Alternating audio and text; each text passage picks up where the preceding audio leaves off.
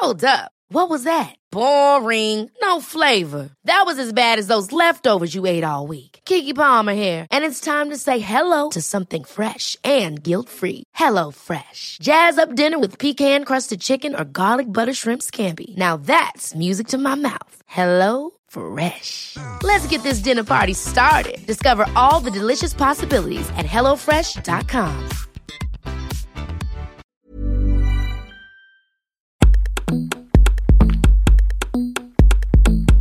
Welcome to the Dope Black Queers podcast, an intentional space for us, by us, which centres our blackness, queerness, and transness because we deserve. And on this week's episode, we're just checking in. So we're Don't back. back. Sorry? Okay, That's what I mean. Horny jail, Just slide in. Um, horny jail. no, not even horny. Just, just got bad sense of humor. I mean, we're always, always thinking it as well, Chloe, but no one says it. yeah, but I'm the immature one. Babe, I come off like really mature. Yeah, you do. you do. Wait, sorry, you calling Really? yourself immature? If someone was like, "Oh my gosh, I know Chloe Filani," and I'd be like, "Really? Yeah," and I'd be like, "Yeah, you know the immature," and I'd be like, "No, different person. I don't know her. I don't No, know I'm her." saying I'm not come. I'm not immature. So the humor I have is very immature. okay. We love a bit of juxtaposition. Multifaceted. It's very. It's, it's giving yin and yang. You know. Yes. Um, I'm also definitely keeping this in. This is how the episode starts. This is how the episode starts. No, for sure, it is. You're gonna need to put an NSFW for the youth. Um, the baby Um, quiz. Eighteen plus. The Oh, baby not the baby quiz. They're definitely Um, listening. But no, I'm keeping this in. So, hi, this is AID. My pronouns are they, them, and theirs. Uh, you can call me Aid. I am wearing pajamas, a Mickey Mouse top, and a grandpa hoodie or grandparent hoodie. Um, who else do we have in the studio this week? We got me. Um, my name is Marley, also known as Shy One. My pronouns are she, her. I am wearing, I would say it's a bit of a grandparent hat.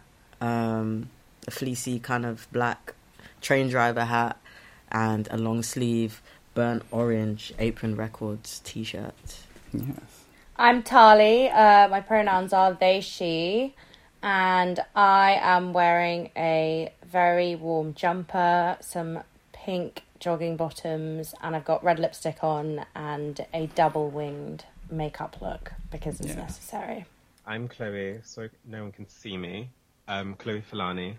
I'm wearing a black top, hoop earrings, got new braids with some orange bits on the side. If WhatsApp was working, I could send it to you all in a link in the future, but sadly, the world has decided to be in some sort of Y2K vibe half the way because other internet platforms are working, but Facebook and Instagram and what's the other one?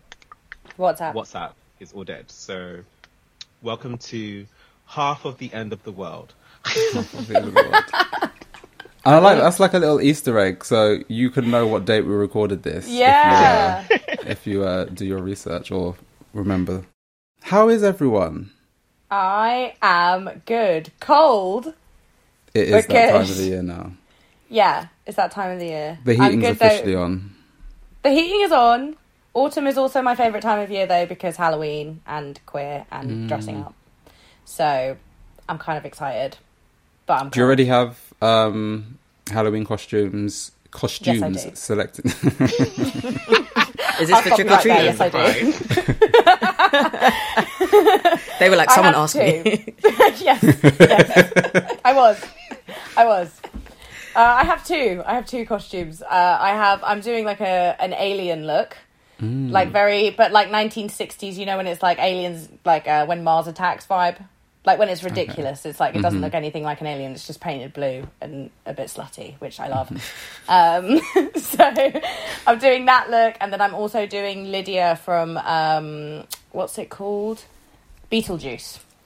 When Yes. yeah, when she's in the red wedding dress. Yes, when she's in the red wedding wedding dress and is about to get married to him, and she's got the little punk hair bits where they're like spiked and dark, like under eyes, Doc Martens. But again, I'm making it club cake, so I'm going to do it like red but latexy, but with some tulle. I can't are the- wait to is see this this. for uh, trick or treating or is this for? This is uh, just for life. I don't even know where I'm going. I just know that I need to Not dress trick or up. treating. They're just going to Lidl. Yeah, just a little. Just pop into the shops. But yeah, I'm good. I've never really dre- dressed up for Halloween. I think I'd like to like go all out, but I've never been to. Mm, that's a, not true. I was gonna say I've never been to a Halloween party, but uh, there was one that I host. PP did one Yeah. that was like a Halloweenish party. I did. Uh, I dressed up for as um. Oh, what's the Jordan Peele film? Not uh, Get Out. Us. Oh. when they see it. Us. Us. So I just wore like a red boiler suit. Um, Yes. and I had bleached my hair that week anyway, so it was a very basic, um, uh, easy, look, easy to achieve. It looks good though. I'll give that to myself. But um, Hmm. no, I want to go all out and do like some big thing. Soon come, maybe 2022. Who knows? So yeah, you're excited for Halloween. How's everyone else doing?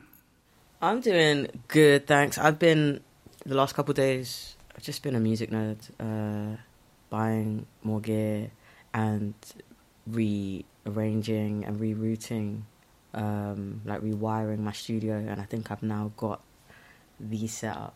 Yeah, So I'm really excited. I'm just it's part of like my my autumn prep slash SAD prep, and I was like, I need to get this studio. I need to make my little cave like ready to just hide away for the next few months until the sun starts to come back. Mhm. So yeah, really excited. Just been watching loads of tutorials on uh That's a lot of months. That's a what? That's a So lot there's a- of months. A That's lot a lot yeah, of I was months. as I said that I was like, mm, it's gonna be like six months. Until the also, it's in the UK. Like that could be. You could have one month of sun, and then that's it. yeah, Well, there's no windows in the studio, so it's fine. yeah. that's that's fine. But yeah, I've just been preparing um, by getting my studio ready to, yeah, to just be the perfect spot for me to just go and be in whenever I'm not DJing. Uh, for Is the it- next? Yeah, for the foreseeable Is it that you update um, like equipment, or your the the new equipment you're buying is stuff that your old equipment couldn't do at all? So the new, okay, the latest piece that I bought was, yeah, it was something that I've never had before. It's this thing called a patch bay, and it, it is like a an extra thing to the setup that helps to connect everything. It's kind of something that I needed because I had like amassed a certain amount of of analog gear. I needed more. Um, yeah, I needed something else to kind of be able to host it all. Okay. So yeah, that's that's the new bit I added. But other than that, all the other new stuff I've been adding is just like different versions of similar things, drum machines Mhm. and samplers and stuff. Hmm.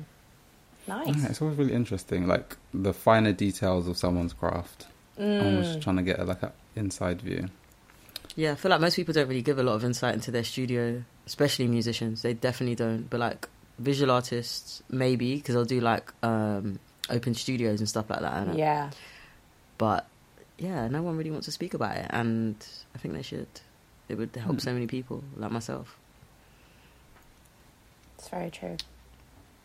Speaking of artists, Chloe.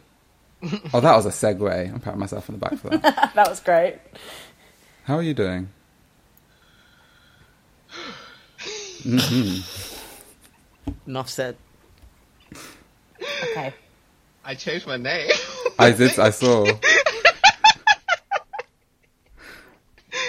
um, I know he can't actually say everything because it's low-key like a bit shady to like people that are helping in a thingy of a thingy, but not great emotionally. I don't know why, but I was just feeling super low today. It's like my energy is really picking up on the um, whatever retrograde we're in now. Mm. Um, And yeah, technology. Normally in retrogrades, for example, technology is not my friend. It's like everything with technology just starts either glitching, shutting down, disconnecting, not connecting to the internet. And that's basically been today. And like this whole Facebook apocalypse um, is sort of like a bit of a reminder of that. But like that even became like I was already feeling like low and emotional. Like I was like, oh my god, something, something just making me feel, dragging me down. Um, so yeah, sorry to bring the. the sort of Don't be sorry. No apologies. Not at all. You're being real. Yeah, don't be sorry. Yeah, but yeah, it's it's it's. I don't know. I'm just. This week will pass. I'll get through it. I need to figure out. And I'm like, you know, when it's like you're not really equipped with certain things that you're doing, like in the show, I've got like speakers, and I don't really know how to like, like I don't know the technicalities of speakers. I'm just like, where's a thing to plug in my MP3 player? And that's not there, and I need to figure that all out. And so I'm just like, like my friend was like, "Oh, you need an amp," and I'm like, "What the fuck is that?" um, so yeah, I'm just, I'm like, okay, I had need to learn a lot of new things in which I already was doing for the work itself because I don't really write essays, so I've been learning how to write essays slash just like write more longer worded things because I do short, short, short poetry. Um, so yeah, there's just like a lot of learning stuff. Also, I'm coming to the end working with someone who there's also weird feelings towards. They definitely will not hear this, so it's okay to say it here. But, um, it's very complicated situation. Um, he's very like of a cis het.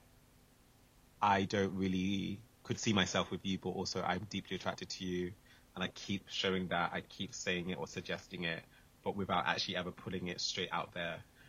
Um, so yeah, I'm in a complicated situations and situations. Like not everything is going well today, and, it, and things are coming to an end. And I don't know, maybe that's part of the like low energy as well. Um, Thanks for being real. Yeah. Yeah. No, no, no, for real. Thanks I for being real that. because it's easy to like not to take away from that, but I think everyone in you know every day goes through something, but whether or not we actually choose to be real and acknowledge Mm. it and share it is another thing. So thanks for just coming and not presenting and you know trying to show face. For um, I love you, Chloe. we love you. Thanks. Thanks. You know, honesty is it's hard not to do. I think the more I've been stepping into like this idea of like divine transness, the more it's like, oh yeah, that divineness is not always meaning like you're great and happy. It also means like when you're like feeling shit, you're also gonna be really, really honest about it. Because it's like essentially it's the whole cliche of like living one's truth, and I'm just like, it's so hard for me to be two faced nowadays. For example, I like if I don't like someone, they're gonna know. Mm. No, that's true. I, th- um, I'm not sure, what would you said about you know the week will pass, um, as as I don't know shit as it feels right now. The week will pass. I relate to that. That was where I was last week. I think. Um, and look, look at us. I'm here. We made it. Yes. Um, but yeah, no, you sit in the honesty. It's sometimes di- more difficult, or feels more difficult than the lie that carries you up until that point. But it leads the path to like a better. Tom- oh, wow, that's a very corny.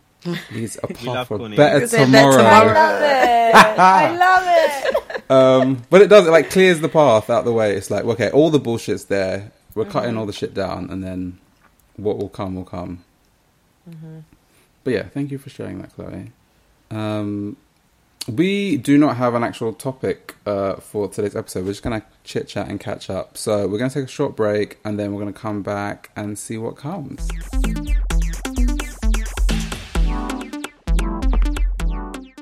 Okay, so we're back. I think since we last recorded, like clubs are fully in, like back happening weekend every weekend. Another club, another club, another club. Um, what is it like? Be I haven't been, I haven't touched the club yet. Tali, you're hosting. Marley, you're Yeah. DJing. Chloe, have you hit the club? What's it giving?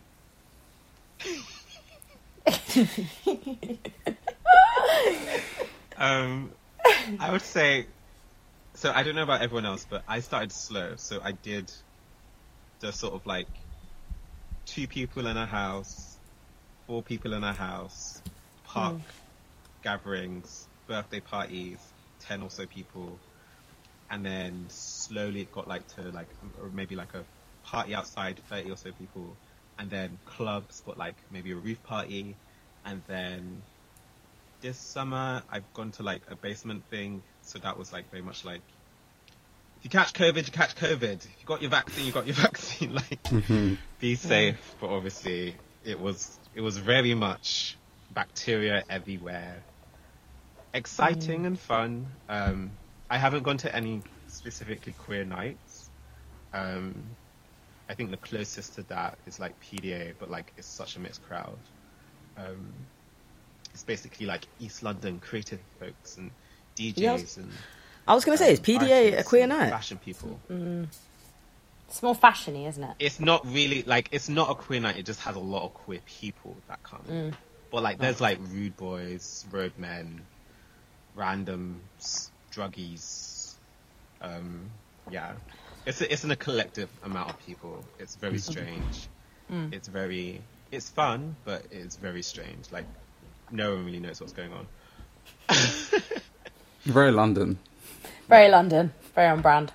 I was quite similar to Chloe. Like I started quite slowly, where it was like some house parties, but then it sort of went from zero to a hundred because I started like I've been hosting for Queer House Party since it's been in lockdown, and it was like an online event, and now obviously it's it's both. So yeah, it's been quite wild. The first one was quite, in, I think, um, intense for me because I was like quite nervous about COVID um, and I wasn't double jabbed at that point. I am now. I'm very happy. Um, but yeah, but I wasn't at that point. I only had one jab, so I was really worried about COVID. So that was the main, my main thing that was like concerning. But um, the other thing is, is just being around that many people because we haven't in ages. I was kind of stunned a little bit for the first sort of like hour, and then I was like, okay, I can get into this. I can have a good time. I can dance. I'm hosting as well, which is different because you're working, but it's like a lot of fun. Um, and then I did a panel at Wilderness Festival. So then after that, I stayed um, and stayed for the whole festival, which is uh, yeah was interesting because I haven't been to a festival in ages. And then did Mighty Hoopla with Queer House Party as well, and that was thousands of people. So that was quite quite wild. But I was saying to Marley earlier, um, I think clubbing's changed quite a bit. For me, anyway, it has because there's loads of baby gays. Like in in a very different way. I mean, there's always baby gays, but what's happened is like there's there's baby queers that started like came into lockdown at 16 either were figuring out like where they sat amongst queerness or whatever or they had just come out were in lockdown for the whole time and are now 18 years old and are in clubs and it's kind of hmm. wild. And their experience to like how it was for me coming out around the same age is completely different because their whole time has been watching stuff online. Like you'll speak to them and they just know like everything. Because they've had time to just research everything They've just been Um, on TikTok uh, sharing TikTok and disseminating the all the whole information that we're learning Yeah. in our old age. Yeah. It's very like it's I don't know, it just seems really, really different. And they're so excited to be out. And like in queer spaces, which is actually really lovely to see, but they are babies and there's so many of them. So it is, it's quite different for me. Yeah. Oh, it must be like a complete energy shift. Um, oh yeah. Yeah. Yeah. I want to experience it maybe once for like an hour. It is quite exciting. Like it made me quite emotional to sit like the first time in in queer house party because they were so happy to be out and they hmm. were so happy to just be around. Like some of them were meeting people they'd been speaking to for the entire of lockdown, like as friends, and made queer groups, but had never met in real life. And had come to queer house party to meet when we're like emotional, very drunk, like having the best time, and it was really lovely to see. Like it was really sweet. Yeah. What about you, Marley? I have. I was just checking my diary actually to see like how long has it been since I've been back in the clubs when I re-emerged, and um, yeah, my my kind of re-entry to to nightlife and clubbing was behind the booth, not on the dance floor, um, and kicked it off with like a bunch of. It was like a few gigs and festivals. But I was just checking the diary, and my first weekend of gigs back, I think it was my first week or maybe second weekend, I actually ended up putting myself in A and E because of how Oh my god. yeah. I got really run down, so I don't know what's happened to my poor body in lockdown. If it's just not used to it. True, I have aged two years, and I'm now in my, I'm in my thirties. Um, but yeah, it just it. I didn't even go hard, guys. I I didn't. I, I didn't like. I swear, What I happened? I didn't What get on it. I didn't take no drugs. I barely drank. Um, all I did was I did like two gigs back to back. One was in Brighton, and after the Brighton gig, instead of like staying in a hotel like usual, I caught the train back to London, like the first train back, four thirty, whatever. After my set, got back to London, had like three hours sleep, and then had to be up in the morning to go and do something else. And that evening, mash up like crazy stabbing pains. I thought my ribs were broken, and then like tried to sleep through the night, got worse, and in the morning like I had to go A and E, um, and I had a lung infection, and the doctor said it was it was from being run down. It was because then if you know there was like recently if people don't have COVID but they're really ill with similar kind of thing and it's lasting for weeks, I had that. Then I got better. Then I went back to DJing after about a week, and then that happened, and he was just like, "You were run down." Wow. so that was nuts. Um, but other than that, really have enjoyed like all the festivals. Uh, after I recovered, so I did ten days on antibiotics, and in those ten days, I had like another four gigs, which meant no drinking, which was that was a lot. I'll be honest. Like returning to clubs after like over a year and a half out, um, having that anxiety just about like you know going into Yeah. like packed spaces whilst there being this like this deadly virus. Um, and just the social anxiety of it, um, but then also not having alcohol as my usual, you know, like crutch. So uh, it was a, it was probably necessary. It's probably good. It showed me that I can do it. Um, but yeah, that was that was quite intense. That's quite a lot. Yeah, it was. I forgot that happened. Yeah. But um, but now, yeah, all good, all in the flow of things. Loving the crowds. Haven't really been in queer spaces. That's the one thing I'm really missing. So very excited for um, Body Movements Festival. Uh, oh, I'm so excited for it. I'll see you there. Yeah. Yes. Eh, yeah. Is So it a one day festival? Isn't it too? Okay. Did you say it's Monday? No, is it a One one day day. festival? It might be two, but they got after parties as Two. well. Yeah. Okay. But yeah, I'm really excited for the queer spaces. I miss them. I don't really have like a connection to them anymore. I suppose. Well, I- obviously I'm queer, but like I'm not a part of a queer collective or a resident in any sort of queer space. And like those kind of bookings are very few far in between in Mm-hmm. like for what I do. So really excited for that. And uh, even if it's going to be all baby queers, Be prepared.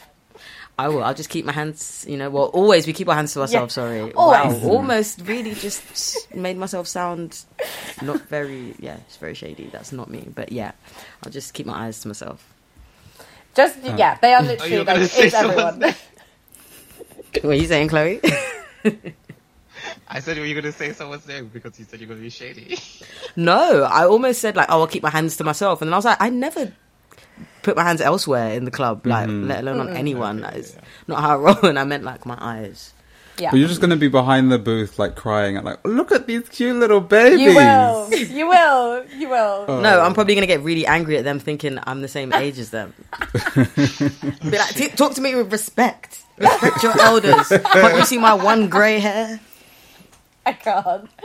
Um, I imagine when I step foot in like a club, I will like have to contend with the anxieties of that many people. Because even like the few times I've been in spaces where there's like a significant number of people, I'm a bit like I shut down before I even notice that I'm doing it.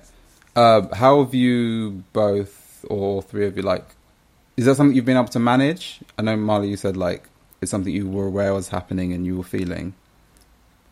Did you have, did you have a way of managing it or The social anxiety. coping? Yeah. Um, just like, well, I was lucky enough to be in therapy for a lot of the last, like, for most of the pandemic. So I suppose trying to like remember what she was saying and just like a few kind of techniques, you know, grounding exercises, um, and that was that's really been it. I can say it's just like as in be other think ways that I dealt with it are more to do with like me DJing, like entertaining, you know, like performing and such. Um, how about Mm. you, Chloe and and Tali? I'm curious to hear how you've, yeah, like if you do have an issue with anxiety in big crowds Mm. and how you've dealt with it. Chloe, Um, you want to go? Yeah, yeah. Um, I don't have social anxiety when I'm like there at the place. I get more anxiety to like leave and get there. So like Mhm. a few know that. things that I was going to. So like my friend had a wedding, and so it was like the reception period that we're heading to, and we were running late, and I had a lot of anxiety in the cab there. Um, and like when I went to the PDA party, um, it was like really late in the evening, and like PDA is a place where like you can come at like one, and that's like the perfect time to go. Like coming at eleven is actually going to be mad quiet.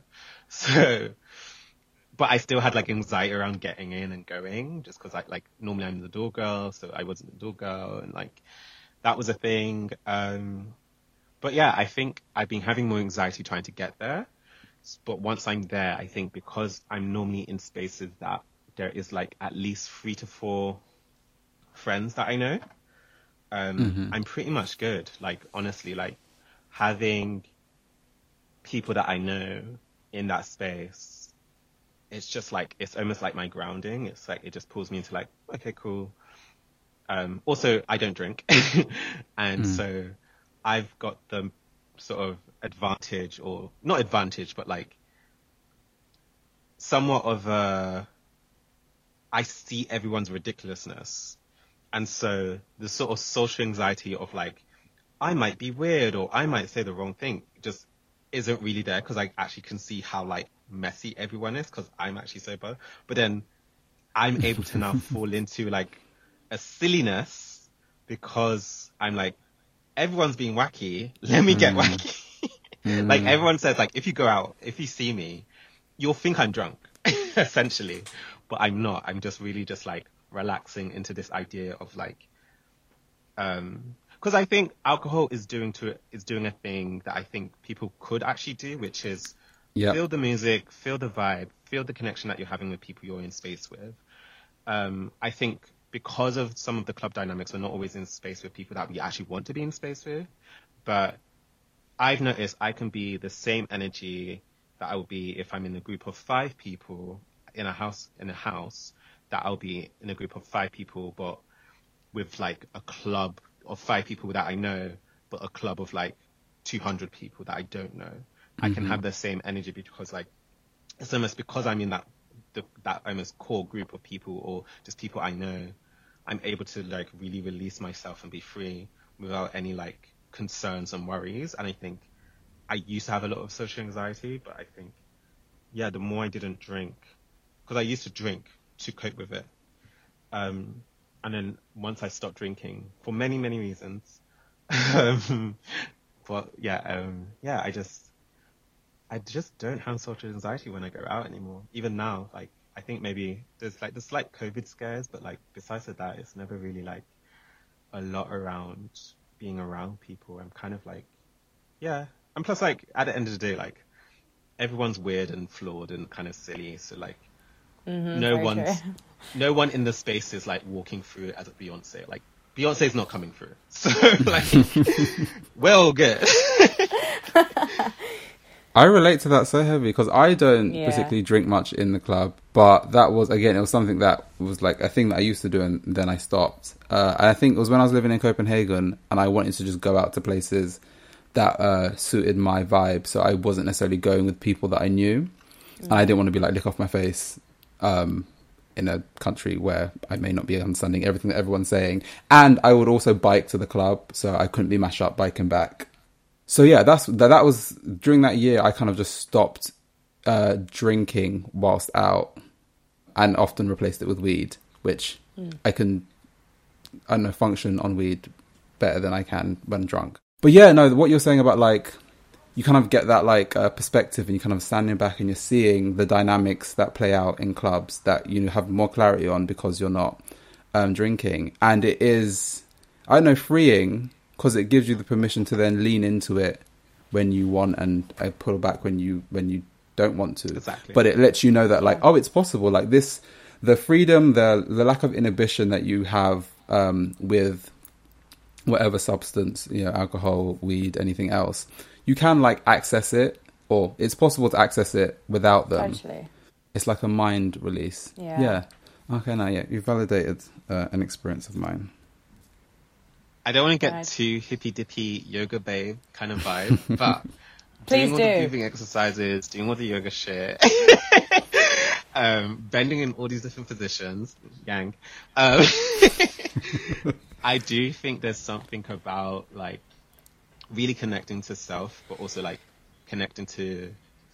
I wouldn't even say people you feel safe with, but people you feel the most freeing with, in which there is a sort of excitement around being with these people, um, and being in with these people where they want to loosen up and they may take drugs or alcohol, but your loosen up is like, oh, you're ready to loosen up. I'm ready to loosen up. Let's all loosen up together because this is a moment to just be free, to vibe to the music, to vibe to each other, to be silly, to be just in a time of enjoyment.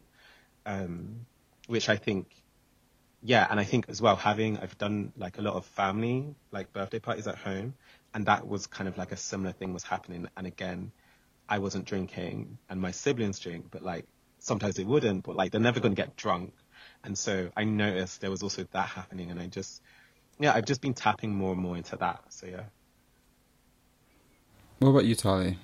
I don't have social anxiety of big crowds, but I have uh, anxiety similar to Chloe of like when I'm leaving the house and when I'm coming back quite badly. And that's just come from a place of being fearful of people that I might encounter before going to the place that I want to go. Um, men, like cishet men. So yeah, that's quite hard sometimes because I, I like I can become quite late, like getting to places because I'm literally like having to like amp myself up and like pump myself to like actually get out the door because I'm like, okay, I don't know how people like men are gonna be, and um, it's usually why I spend all my money on cabs because I don't really get a lot of public transport because of like experiences. So that's mainly my thing. But in crowds, I don't really get it. But I think that's also because of where I'm specifically choosing to go, To go. like which crowds I'm in. If I'm in like places that I know and are queer and uh, I feel safest in, then I feel okay. But if I have something to go to that is like a friend's birthday, on the rare occasion that I do have a straight friend and I'm going to a birthday and then it's like I'm going to be around people that I maybe wouldn't mix with and it's not that everybody straight's like that but sometimes things are said and it does stress me out and it does make me anxious then that's when I'll get anxious. And then I'll mm. have to like I think the ways I cope with it is just like reconnecting and it is like again I have a therapist so going through everything with her and going okay let's do some literal grounding work of work of like placing my feet on the floor sitting straight up breath work. And if i'm out and i start to get anxious then i'll just like take myself outside for a minute uh, or go to the loo and like literally just like calm myself and just i think a, other, another thing is like reminding myself that if i am in those spaces that i wouldn't necessarily be in unless I was like supporting somebody or you know it'd be a birthday or something, then it's reminding myself that I do have the power to leave and it's okay if I do leave, mm. and that it's fine. And as long as I know that and I remind myself of that, then I'm cool. But I think because of like school times and being in school where it was like all white and there was a lot of like horrible horribleness where I couldn't leave because it was school, I like get into the mindset sometimes where I go, you can't leave. Mm. And I have to like remind myself that like you can and you're fine and you're grown and it's okay too. And you're all good, Yes. you know? Um yeah. Then I'm fine. No, that's important. Reminding yourself that you have the agency. Yeah. hmm And I also, if that. someone like if someone's not going to understand that or won't, you know, understand that you did that for yourself and no other Mm. reason, like, and they choose to take that somewhere else, then that I don't know. Yeah, that's on them. It's on them. Yeah. and I think it's reminding myself of that as well that that is okay. Like that it's like it it is on them if they find that like a problem. Because again, I think if you you know it's like with anything if you had it in the past where you felt like it is your fault, then you like sometimes can go back to that and you have to mm-hmm. like pull yourself out of it and be like, no, no, no, it's fine. You're not doing anything wrong by by being honest and being like, I don't want to be here. You know? Yeah. Yeah. So it's just that really. And with the speaking about drinking, that was really interesting to listen to because I was talking to my my friend about this recently and saying like that I still drink and I do love a drink, but my relationship to how I drink has changed so much from when I was younger. And it's become even more apparent like after lockdown. And I don't quite know why that is. I think maybe it's because I, in lockdown, didn't really drink. Like I made the choice to not because I was like really anxious a lot of the time and I don't like to drink when I'm anxious at all. Okay. Um, but yeah, it's changed like throughout the years slowly and then like quite a bit this year in my relationship to drink. Just in the sense of when I was younger, again, when I was in school, like 15, 14, I was drinking a lot. Like quite a lot. Like on, like at parties and stuff. And I was doing it for the reason of I was socially anxious then because I mm-hmm. was in a, in school where I like didn't want to be and around people that I didn't like. And so it was like a way of coping with it. And now that I am in these spaces that I'm like happy to be in, my relationship with drink is completely different and I don't feel like I need to. And it's just like I do if I'm if I am happy to and it's not getting to that place of like smashed. It's like a nice little drink. Does that make sense? Yeah. Oh yeah, Yeah. for sure. Yeah. Yeah, I definitely feel like I had. Um, I'm just remembering now. Actually, one of my early first gigs back, I had an experience with my drinking, and I kind of I felt like I was at a crossroads after it, and I basically I just I drank a fair amount. I was like every time I'm booked, like you know, I have a bottle of hard liquor and then several beers, and like that's my ride, um, and I take advantage of it, and uh, I basically I felt really, really. I had some crazy anxiety and felt just terrible about how I had handled a situation uh, at the night before a club at the end of the night, um, and it was all down to. It wasn't all down to, to be honest with you, but a lot of it was down to my level of intoxication, and um, I wasn't in the wrong. I wasn't like spoke to the promoters afterwards as well. They were like it was someone else that went to the party who disrespected another guest who was a friend of mine, another artist, and then I, all drunk and all like, you know, reared up, ready to defend a woman who's been wronged by a man, just handled it in a way that was not very uh, cautious for my own safety. Um, Like I'm five foot two. What am I doing squaring up to Mandem? What like what am I doing? But when I've got the drink in me, I'm on it. I'm on anything. Did you Who- tweet about this? Yeah, I did. I remember. I this didn't see from- this tweet. yeah. It was that night, yeah. But um, that made me really question, like, just the the the level of anxiety that I was dealing with the next day, uh, and also because it was in a professional setting. Like, I think that had a lot to do with it. But yeah, that's that made me kind of just question and reassess my relationship to alcohol and how I like, yeah, how I kind of use it um, when I'm working and in club spaces, and just knowing it's just a bit of knowing yourself, Yeah. knowing what it does to you, um, and if there's other underlying things you haven't dealt with. Mm-hmm. So yeah, I'm like, ugh, I suppose maturity. Gosh, my thirties. Maturity. we love to see it. but yeah, yeah. Also, like, it's, it's like a journey, is it? It's not straightforward. Yeah. It's not linear. Oh, for sure. You know, Nothing you can, is. You can be a wreckhead, and then you can go sober, Yeah. and you might come back and Mhm. realize, actually, I, I like the in between.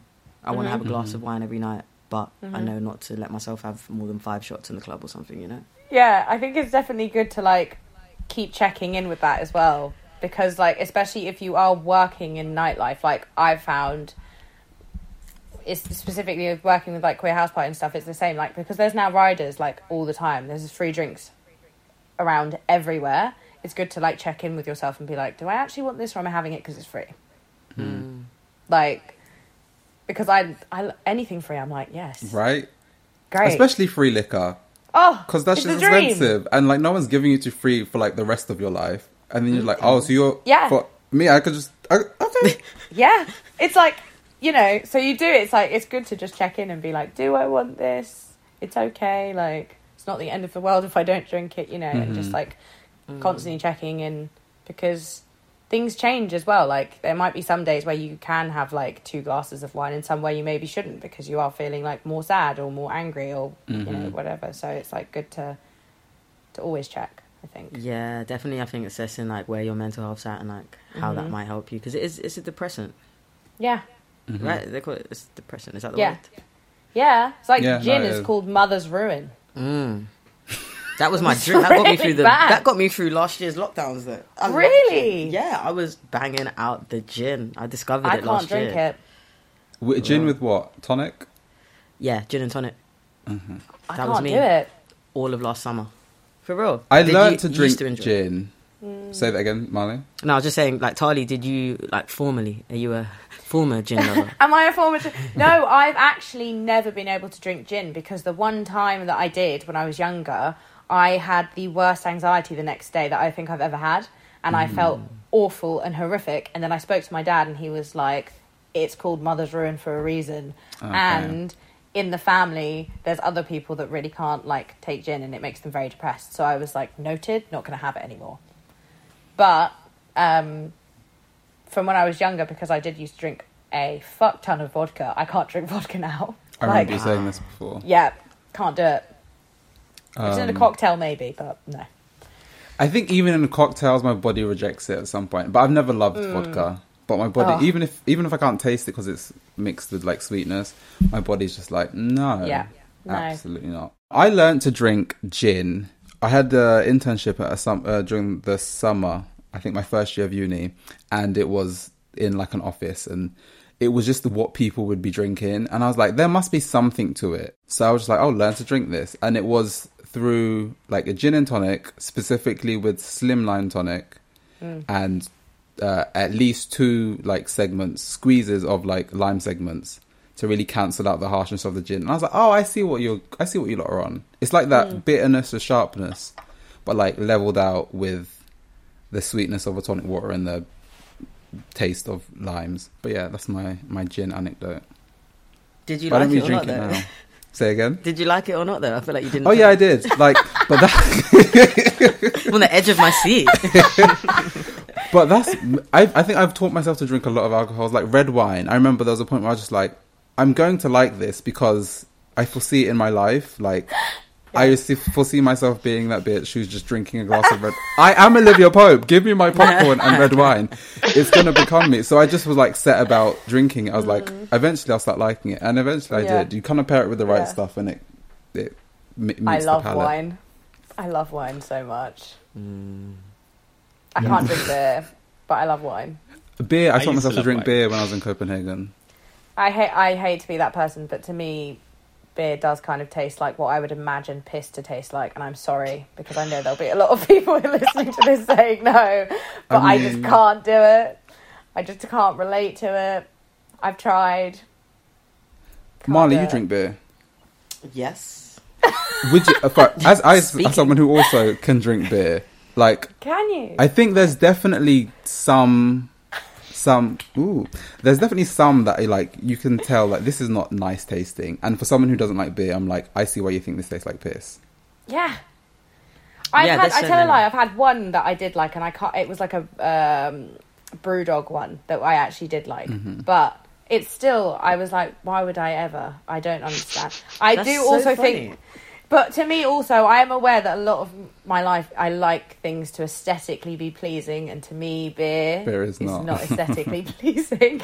With me holding it, with other people, yes. It's funny that Brewdog was the one that you liked, where, like, coming from Mm. basic lagers and stuff like Stella's, then Mm. me trying Brewdog and all these, uh, yeah, like, what do they call them? Like craft beers and stuff. Yeah. They have such much stronger taste. So I found it harder as a beer drinker who's been drinking like really Mm. standard lager all these years Mhm. to now try and get into these. Um, Mm. But I think it's just down to your palate. It's just Yeah. yeah, Yeah. we all you know receive. Did you like, taste um, differently? Sorry, did you like uh, Corona? The drink. Charlie. Corona. I'm screaming No. the drink. no. Um, wow. It's so bad you have to say that now, doesn't it? Oh god. You do. and isn't it wild that like like people were fully like anti-corona the drink because Yeah, of they lost corona so the much virus. they lost so much money. It's Yeah, I was buying them up. So it was. much. It was just they were on sale. They were cheap, Tesco. weren't they? Same Yeah. during during lockdowns. I was Yeah. I was in where did I buy them from? Like Iceland. I'd always be in Iceland. I'll pick up a pack of that. Yeah, but no, I, yeah, don't I like the taste of Corona. It's like, you know, actually, after a few of them, it Mm. begins to taste like off water. And I'm like, I need to Oh. taste something that tastes stronger than beer. Yeah, I feel like them. Yeah, them kind of light ones. It's only so long you can drink. It's kind of like with, with desperados. After a while, they get sickly. It's, got, it's too Mm. sweet. Agreed. They also just Um, make me bloat. Oh, that's yeah. the. Mm. Like I don't want that. I want to be bloated on a night out. I've I've finally come to the like I've come to accept that I am maybe like gluten intolerant or something, celiac or whatever. But Ah. and someone who n- loves pints has been drinking beer like almost daily for the last like ten years. Hmm. Finally realized I kind of I need to have gluten free beers only. Oh my god, there's quite a few now though, isn't there? There are, but sadly my local shop doesn't have them. So right now I'm drinking a pale ale. Oh, the sign can't stop me because I can't read. Wait, how do you know that you're gluten free? I mean that you Um, need to not have gluten. So it's actually uh, someone I'm dating at the moment. She was like, "Babe, I, it, it's obvious that it's like gluten. That is sorry. Why is my cat trying to take the charger out of the laptop? Oh play with you God. afterwards. I am bad screaming. Just do it as well. So annoying. Um. So yeah, I'm dating someone who works in in hospitality, and she knows a lot Mm. about booze and all that. And she was just like, "Girl, I think you're." I think you're celiac or whatever. Like Could it's tell. clearly she'll like recommend certain things for me to drink. Like I go and hang out in the bar a lot where Mm. she works, and she'll be like, "Try this, try this," and she's just clocked, and she's been like, "Yeah, it's gluten. You you seem to be Mm. okay when you're not drinking uh, beers that don't have gluten in them." So that that's how I found out, yeah. Chloe. But I eat like you- I literally just bang down. Wait, is, does rice have gluten in it? no, No. okay. rice is cool. But anyway, I eat pasta and all of that. and you're okay with pasta? I think so. I don't really know. But what happens Do to you your feel like? Is it tired? I'm gluten Tired. free. I'm always tired. Okay, well, you probably are gluten free. Like, yeah, babe. Like, I think this is how a lot of people find out they're Yeah. intolerant to something is usually by someone going, um, excuse me. I'm I'm connecting dots, and this is Yeah. yeah. Yeah. I'm anyway, gluten free. You're gluten-free. okay? I'm gluten free, yeah, and I I found out basically through so I have EDS, which is like uh, Ehlers-Danlos syndrome, which is basically like uh, a problem with the collagen in my body, and just like it's around all the bones and everything. So I click out of place like all the time, like my joints will just like click out and I'll pop them back in, and then it also does the same thing to your digestive system and everything and lots of things. So you get like mad fatigue and everything. But there's certain foods that make it worse because your body doesn't digest things in the same way and it doesn't absorb things in the same way with food. So when I found out that I had that, they were like, "You're definitely gluten to- like intolerant." And that was basically by them doing loads of questions, and they were like, "Do you get tired all the time? Do you feel bloated with certain things? Do you feel like run down really quickly?" And then as soon as I started to take gluten out, I still get run down quickly because I've got EDS, but the way that my like I get sick and stuff is completely different, and I don't ever feel tired after a meal. Like mm. I'm all good, and I can still have it sometimes. Like if I have it once a month, or I'm like out, and occasionally I have to have it because I'm also vegan, so I'm now that bitch that's vegan and gluten free. like then I can have it sometimes, but at home, I, like I'd never have gluten, and it does help quite a lot. Yeah. Wow. Also, I'm interested now in your cauliflower wings. Yeah. What type of flour do you use? I usually use there's a brown rice corn flour mix one, and it's like the density is like it's quite similar. If I'm doing it like when I used to do it for like Pussy Palace, then I did both. I had a gluten free section and I had a a gluten one because the gluten one I'm not gonna ah. lie is nicer, but you know it's, be- it's good to have both. because the crunch is different. It's lighter when you use like a corn flour. It's a lot lighter. It's more like a tempura batter almost. Mm-hmm. Yeah, Mm. yeah. There. Um, let us leave uh, intolerance there and uh, take a little break, and we'll be back in just a second.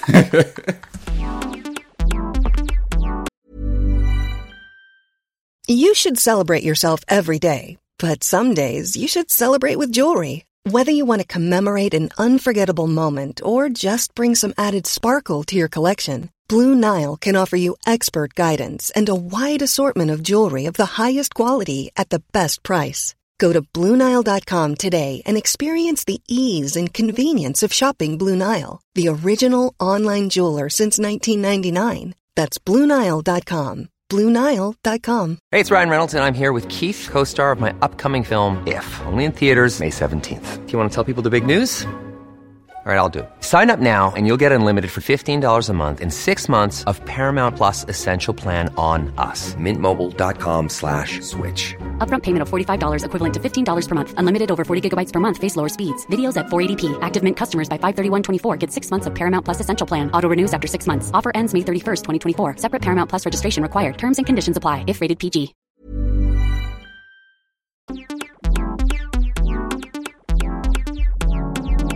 So we're back. Uh, we thought we'd uh, talk about the current state of social media and how well we do without it. So, can you live without Instagram? Ooh. Um. Okay, I can't. Mm-hmm. Not because I love Instagram, but because of work. I get a, like so much of my work through Instagram. So I, I mean, if there was like another platform or like some other way to then transfer everything, and everybody was on that, but like realistically, if it was to go down now, I would lose a lot of work. Mm. So no, but in a like social like aspect, yes, yeah.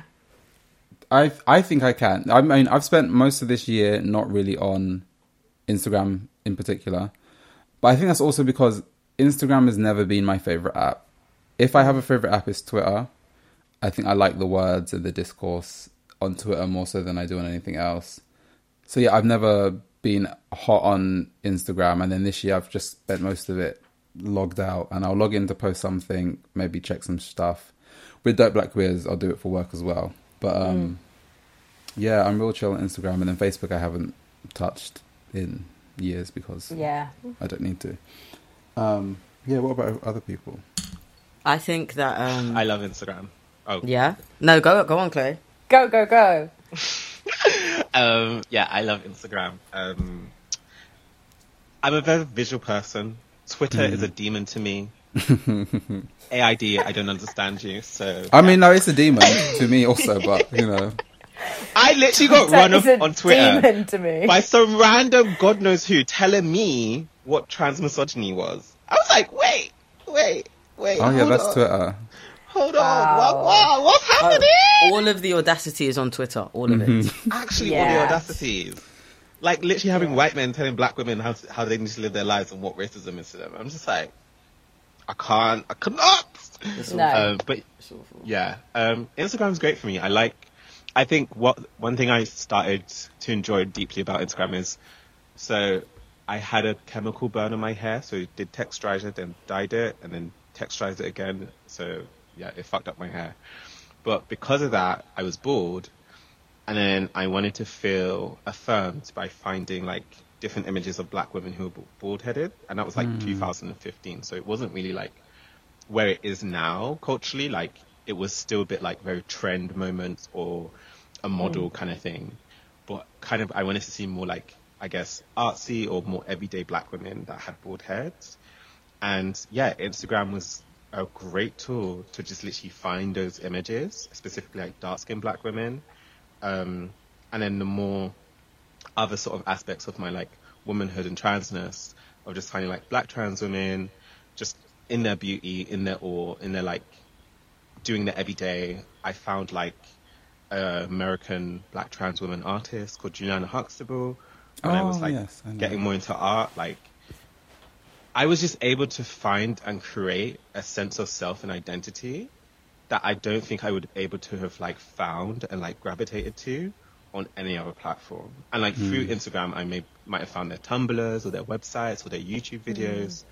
Um, and yeah, like I I definitely think Instagram was such a and still is such a vital tool for people to like find self. I think what's detrimental is sometimes when people find self and then they focus on like just the beauty aspect and haven't realized like, oh, Yeah. you might have been looking for like all these dark skinned women that look like you, but also like it wasn't just about they were hot. It, so then you start like not just navigating to like hot people across racial lines, and then you get caught up in the Kardashian space, and then you're like, oh, I feel shit about myself now. But it's like go back to the root of like why you are finding these type of people, you know, like, and I think mm. that's what sometimes people get lost in. It's like they're trying to find their connects, and then they get lost in like the hot ones, and then yeah, they get to like not that Kardashian's the staple of Instagram, but like, um, I definitely think that for like a lot of like black women, femmes, and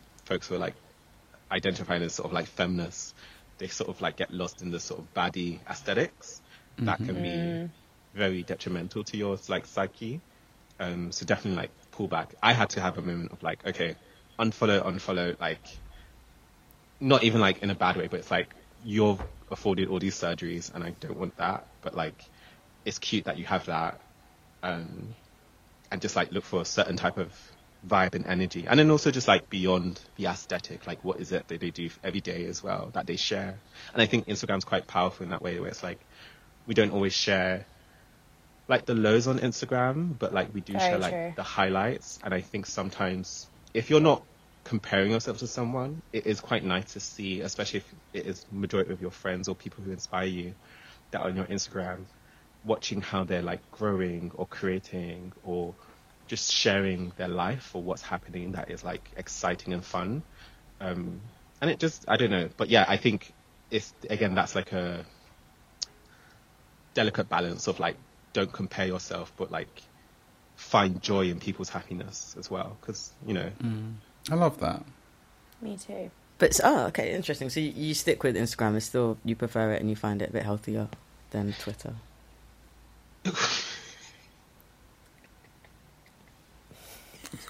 what? The fact you said healthier. No, one is like eating tar, and the other is like eating a good, nice ice cream. There isn't a comparison here. Oh my god! Wait, what was the second one? One's eating tar and one's eating what? Ice cream, ice cream, like good Ben and Jerry's, a good flavoursome Ben Wait, and Jerry's. Instagram's Ben and Jerry's. Yes, Instagram is Ben and Jerry's to me. To me. Like, maybe Okay, not to to you. You feel a type of way. That's To on You- your body and you your mental love state. Twitter. For me, Twitter is legit tar.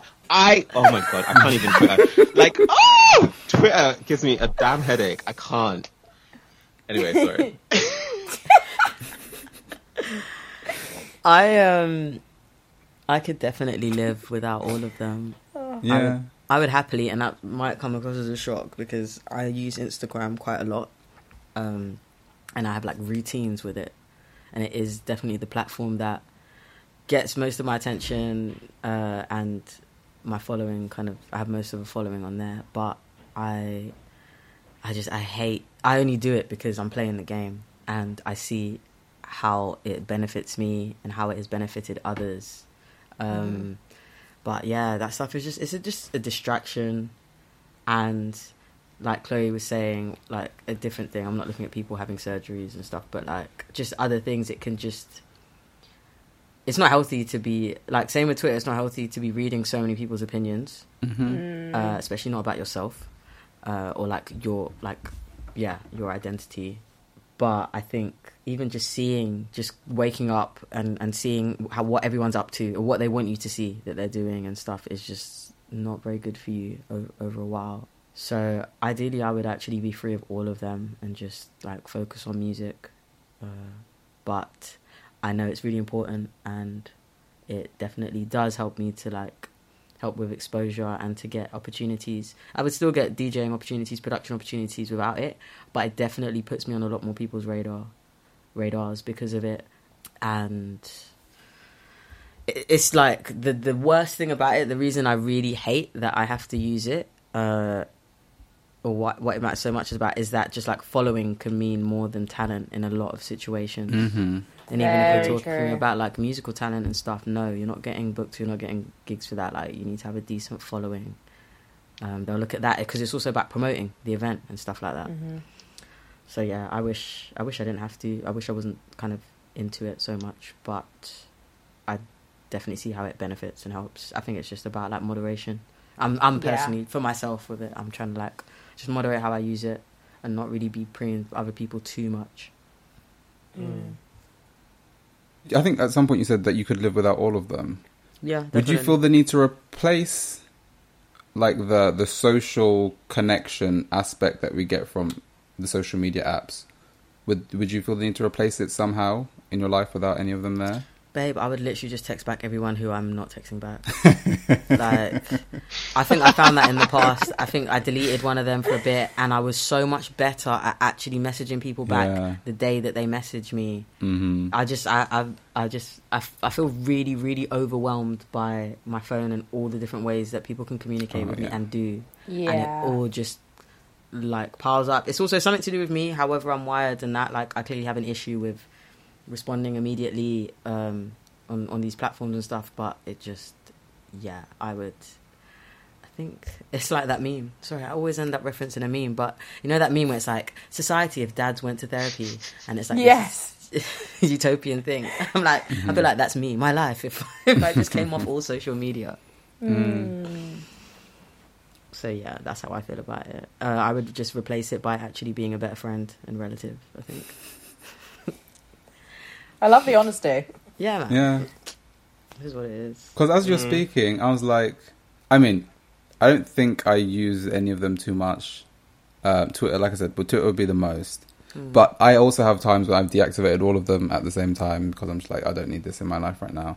And I haven't missed them, but I think when I return to them, I, I kind of have that, oh, I missed, I missed what I didn't know I was missing of like, I don't know, the peek into people's life. But like you said, Yeah. like, you could get that by texting people or calling them.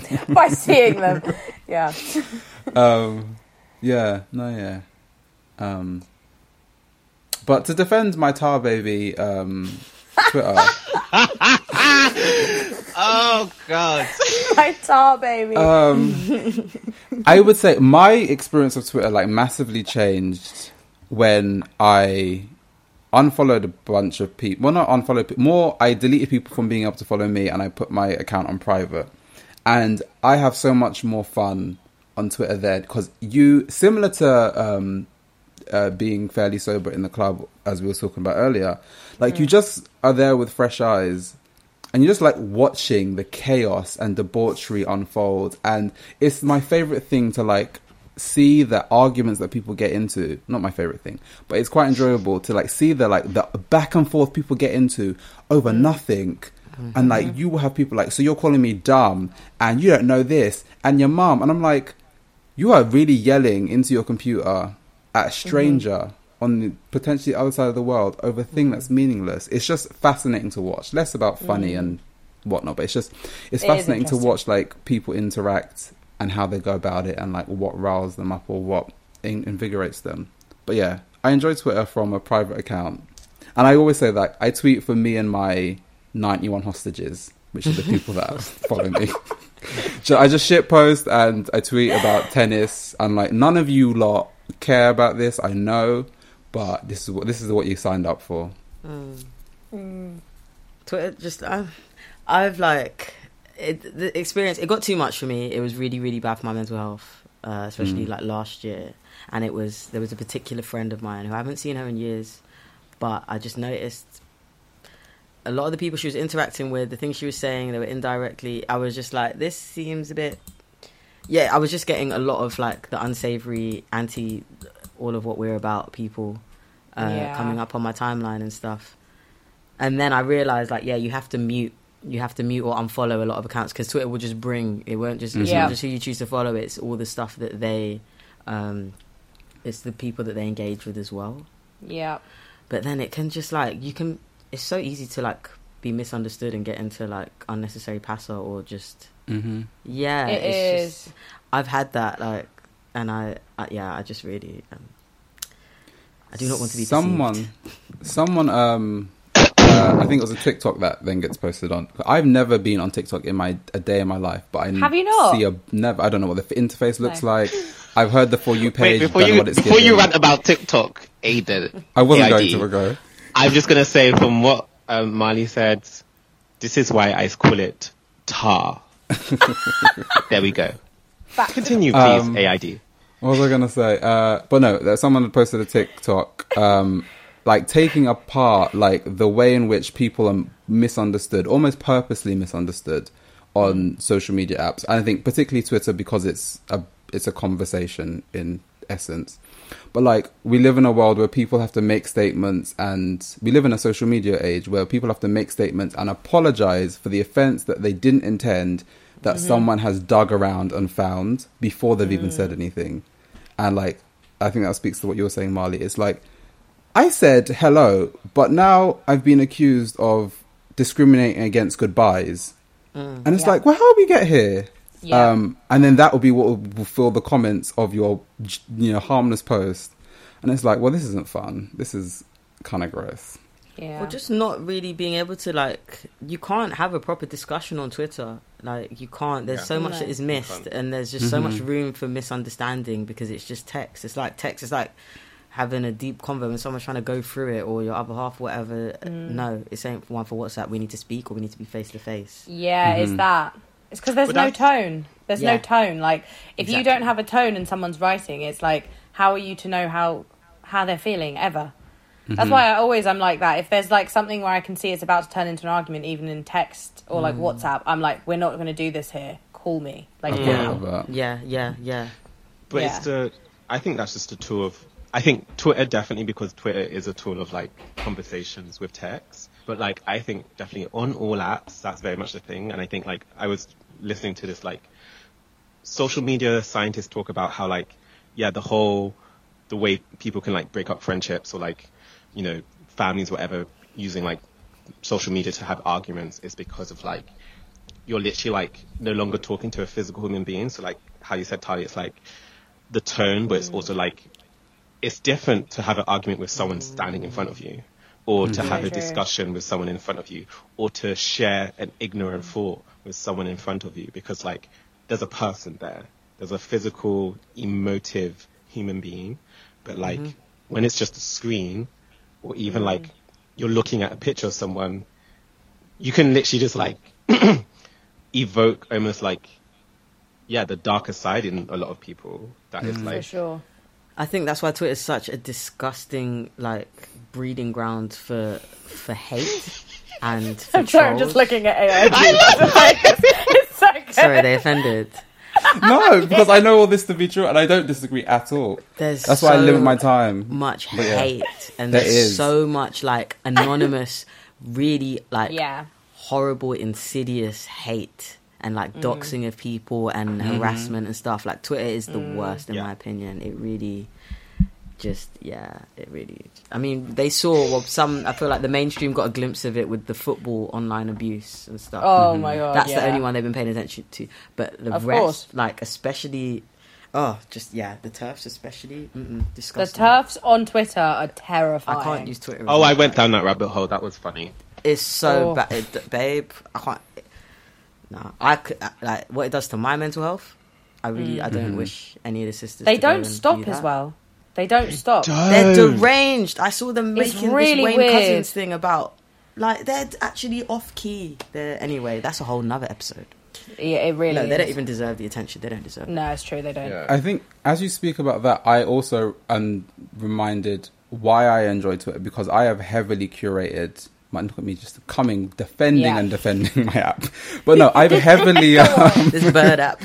I've heavily like curated my my timeline, and I always say like I'm at least three steps removed from whatever is happening in the mainstream. Like what I will see is people's comments about a comment of whatever's popped off, and if after like I've scrolled for, you know, I've three swipes of the of the mouse, and I don't know what anyone's talking about, I'm just like, oh, I was never meant to know. Mm. Um, and I've like got a shitload of words muted, like lists long, however many accounts blocked, so that what I see is literally That's tennis, whatever the queries are talking about. And it's usually my Twitter's yeah, it's quite like fun and light and jokes. Yeah. And then every now and then, you know, if something has dominated the whole entire app, I'll I'll get a glimpse of it. Yeah. Um, but no, yeah, there is a lot of, and it's because you could literally be carrying whatever energy, open up the Bird app, and then just tweet all of that into the ether and into people's lives, and it's a lot, isn't it? It is a lot. I think that's definitely it's the same. It's like I think with whatever apps you do have, you do have to curate everything. Mm-hmm. Like I did that with my Instagram, um, similar to what Chloe was saying. I like really deleted loads of things, like people and just everything on Instagram that I was like, I don't need to see this. Why do I have this? And like now, I, it's so specific, like who I have and who I follow, that like I feel not too bad on it. There's still times where shit's gonna hit the fan because it's, It's inevitable. It's inevitable. gonna happen. Yeah. But like, it's very different to when I first had the app and the way I feel towards it, and the people that I've like met through it as well, which I don't think would have happened if I didn't Yeah. curate it. Mm. Yeah. Also, can we just, well, like, I don't know, this is my opinion, but like, when people be like, you're in, you're in an echo chamber, I'm like, yeah, I created that echo chamber because I walk out in a world that is fucking hostile. I have to deal with some Yeah. random people's opinions every other day. So I don't mm-hmm. want to deal with those opinions in a space I've created to feel some sense of like, I don't know, goodness or like Yeah. joy or happiness or like, I don't know, even like, it's like even like with the Black Lives Matter stuff in like 2020, it's like mm, mm. because of the way my Instagram feed was created, like yes, I saw some of it, but like I didn't have all these like random white people just reposting every moment of that video. Like I actually mm. still have Yeah. not seen a lot of those videos because of the black people I follow are conscious in a certain aspect. So I'm mm-hmm. not f- being like clouded by a certain like level of pain in which like even when I was like going to work and like especially when 2020 opened like there would still be like this weirdness that all these white colleagues would have like oh what black book are you, are you reading they like want to like engage in that way and it's just like uh I don't want to do this with you Yeah. but like I don't know yeah there's definitely something really powerful about like creating a space for yourself I hate the term echo chamber because it's like Yeah. First of all, it's not our fault that also the algorithm is doing a weird thing now, but we're not the like, we're not creating these spaces to be like white ring, white wing, um, Nazis or something like. That echo chamber is something that actually causes harm. Like my echo Yeah. chamber of like black women, black trans women, black queer folk, some cishet black niggas cause cute. like that's not like is that gonna like send people up in arms in the street? No, that's just not. Like that just isn't. And I I really hate this discussion where like we're all at fault for all these echo chambers. Like, no, we're not. We're really not. I think that's such a valid point. I really agree with you. Yeah, yeah. For Yeah. real. This is I've enjoyed talking to you all today. Same. My heart is happy. Yay. Oh, does anyone have any parting messages before we leave? I think so. Um, I want to reiterate what I said at the beginning. Maybe make it wet before you slide in. Be protective. And- use lubrication. Foreplay is important. You know, don't just slide straight in. key. But for for just like random talk, yeah, we can just get straight into the conversation. But yeah, intercourse. Be safe, kids. And I and I think that is the perfect way to end today's episode. we will speak to you next time. Bye, everyone. Bye. Thank you for listening to this episode of the Dope Black Queers podcast. Please rate, review, and subscribe wherever you listen to your favorite podcasts. Follow us on all socials at Dope Black Queers and use the hashtag DBQPod on Facebook, Instagram, and Twitter.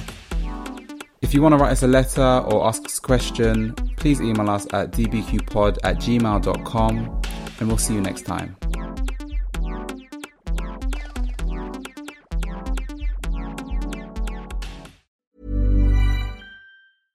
Ever catch yourself eating the same flavorless dinner three days in a row?